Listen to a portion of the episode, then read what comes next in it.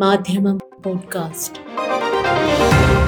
Editorial രണ്ടായിരത്തി ഇരുപത്തിയൊന്ന് September പതിമൂന്ന് തിങ്കൾ.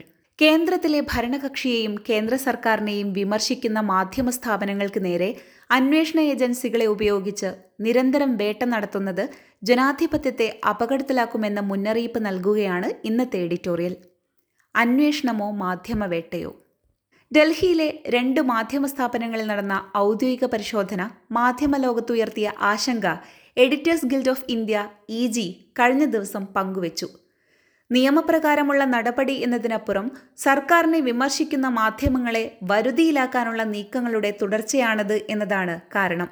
ന്യൂസ് ക്ലിക്ക് ന്യൂസ് ലോണ്ട്രി എന്നീ ഓൺലൈൻ മാധ്യമ സ്ഥാപനങ്ങളിലാണ് കഴിഞ്ഞ ദിവസങ്ങളിൽ നീണ്ട പരിശോധനകൾ നടന്നത്.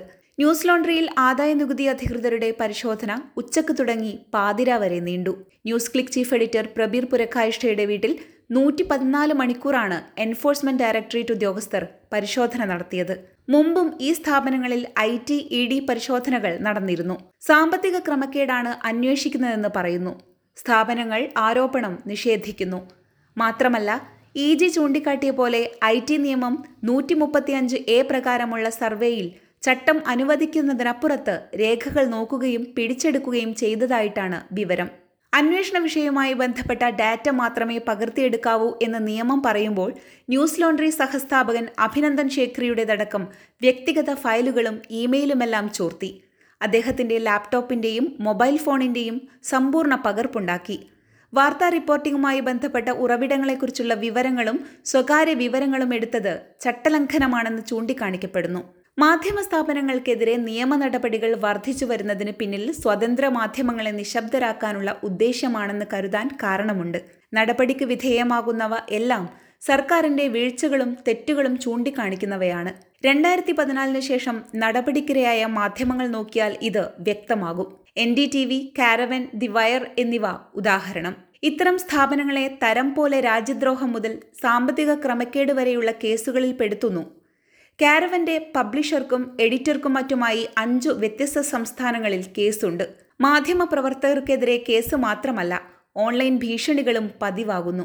കാരവന്റെ തന്നെ നാല് ജേർണലിസ്റ്റുകൾക്കെതിരെ കയ്യേറ്റമുണ്ടായ കഴിഞ്ഞ കൊല്ലം ഇന്ത്യയിൽ അറുപത്തിയേഴ് ജേർണലിസ്റ്റുകളെ അറസ്റ്റ് ചെയ്തതും ഇരുന്നൂറ് പേർക്കെതിരെ ആക്രമണമുണ്ടായതും ഫ്രീ സ്പീച്ച് കലക്റ്റീവ് ചൂണ്ടിക്കാട്ടുന്നു. സർക്കാരിന്റെയും ഭരണപക്ഷത്തിന്റെയും വിവിധ വീഴ്ചകൾ തെളിവ് സഹിതം തുറന്നുകാട്ടിയ നേഹ ദീക്ഷിത് സുപ്രിയ ശർമ്മ രചന ഹൈറ റാണ അയൂബ് തുടങ്ങി അനേകം വനിതാ ജേർണലിസ്റ്റുകൾ സൈബർ തെരുവുകളിൽ ഭേദ്യം ചെയ്യപ്പെടുന്നു.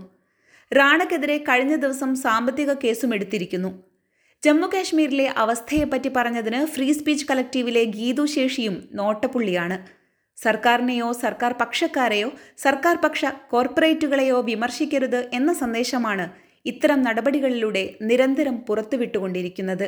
കർഷക പ്രക്ഷോഭം റിപ്പോർട്ട് ചെയ്ത എട്ട് മാധ്യമപ്രവർത്തകർ ചെയ്ത തെറ്റ് പ്രക്ഷോഭത്തിനിടെ ഒരു കർഷകൻ മരണപ്പെട്ടത് പോലീസ് പറഞ്ഞ കാരണങ്ങളാലല്ല എന്ന കുടുംബത്തിന്റെ ആരോപണം വാർത്തയിൽ ഉൾപ്പെടുത്തിയതാണ്. ഹാത്രസിൽ ദലിത് ബാലികയുടെ പീഡനമരണം റിപ്പോർട്ട് ചെയ്യാൻ പോയപ്പോഴാണ് സിദ്ദിഖാപ്പൻ അറസ്റ്റ് ചെയ്യപ്പെട്ടത്. ഇത്തരം സംഭവങ്ങൾ വേറെയുമുണ്ടല്ലോ. ഔദ്യോഗിക വേട്ടയ്ക്ക് സമാന്തരമായി മാധ്യമങ്ങൾക്കെതിരായ അക്രമങ്ങളിൽ നടപടി ഉണ്ടാക്കാത്ത സ്ഥിതിയുമുണ്ട്. ഗൗരി ലങ്കേഷ് അടക്കമുള്ളവരുടെ വധത്തിൽ അന്വേഷണം ഇഴയുന്നതിനെ ചൊല്ലി സുപ്രീം കോടതി ഉത്കണ്ഠപ്പെട്ടിട്ട് രണ്ടര വർഷമായി. ഇക്കൊല്ലം ഫെബ്രുവരിയിൽ സ്വതന്ത്ര ഡിജിറ്റൽ മാധ്യമ കൂട്ടായ്മയായ ഡിജി പബിലെ ജേർണലിസ്റ്റുകളെ തൂക്കിക്കൊല്ലണമെന്ന ഒരു യൂട്യൂബ് ആഹ്വാനമിറങ്ങി. നടപടിയുണ്ടായില്ല.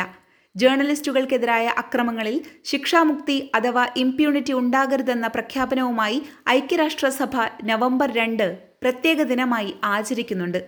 പക്ഷേ നമ്മുടെ നാട്ടിൽ അക്രമത്തിനാണ് സംരക്ഷണം. യൂണിയൻ മന്ത്രി പ്രിസ്റ്റിറ്റ്യൂട്ട് എന്ന തെറിവാക്ക് നിർമ്മിക്കുന്നു. പ്രസ് കൗൺസിൽ പലപ്പോഴും മൗനിയാകുന്നു. ഭരണകൂടത്തിന്റെ നുണകൾ തുറന്നുകാട്ടണമെന്ന് ഈയിടെ ആഹ്വാനം ചെയ്ത ജസ്റ്റിസ് ചന്ദ്രചൂഡിനോട് മാധ്യമപ്രവർത്തകർ തിരിച്ചു ചോദിക്കുകയാണ്. ഐ ടി വേട്ടയും ഇ ഡി റെയ്ഡുമായാണ് പ്രതിഫലമെങ്കിൽ ആരാണ് ഈ സാഹസത്തിന് തയ്യാറാവുക? കോവിഡ് പ്രതിരോധത്തിലെ പാളിച്ചയെപ്പറ്റി ട്വീറ്റ് ചെയ്ത അന്തമാനിലെ സുബൈർ അഹമ്മദിനെ കൊൽക്കത്ത ഹൈക്കോടതി കുറ്റമുക്തനാക്കിയത് മാസങ്ങൾ കഴിഞ്ഞാണ്. വിജയ് രൂപാണിയെ ഗുജറാത്ത് മുഖ്യമന്ത്രി സ്ഥാനത്ത് നിന്ന് ബി ജെ പി മാറ്റുമെന്ന് വാർത്തയെഴുതിയ ധവൽ പട്ടേലിനെതിരെ രാജ്യദ്രോഹ കുറ്റമാണ് ചാർത്തിയത്. ഇന്ന് ആ വാർത്ത പുലർന്നിരിക്കുന്നു. നിരപരാധിത്വം തെളിയിക്കപ്പെടാൻ കാലമേറെ എടുക്കുന്ന നാട്ടിൽ കള്ളക്കേസ് തന്നെ കടുത്ത ശിക്ഷയാകുന്നു. അതുതന്നെയാണ് ഉദ്ദേശ്യവും. അന്തിമമായി സ്വാതന്ത്ര്യവും ജനാധിപത്യവുമാണ് അപകടത്തിലാകുന്നത്. മാധ്യമം പോഡ്കാസ്റ്റ്.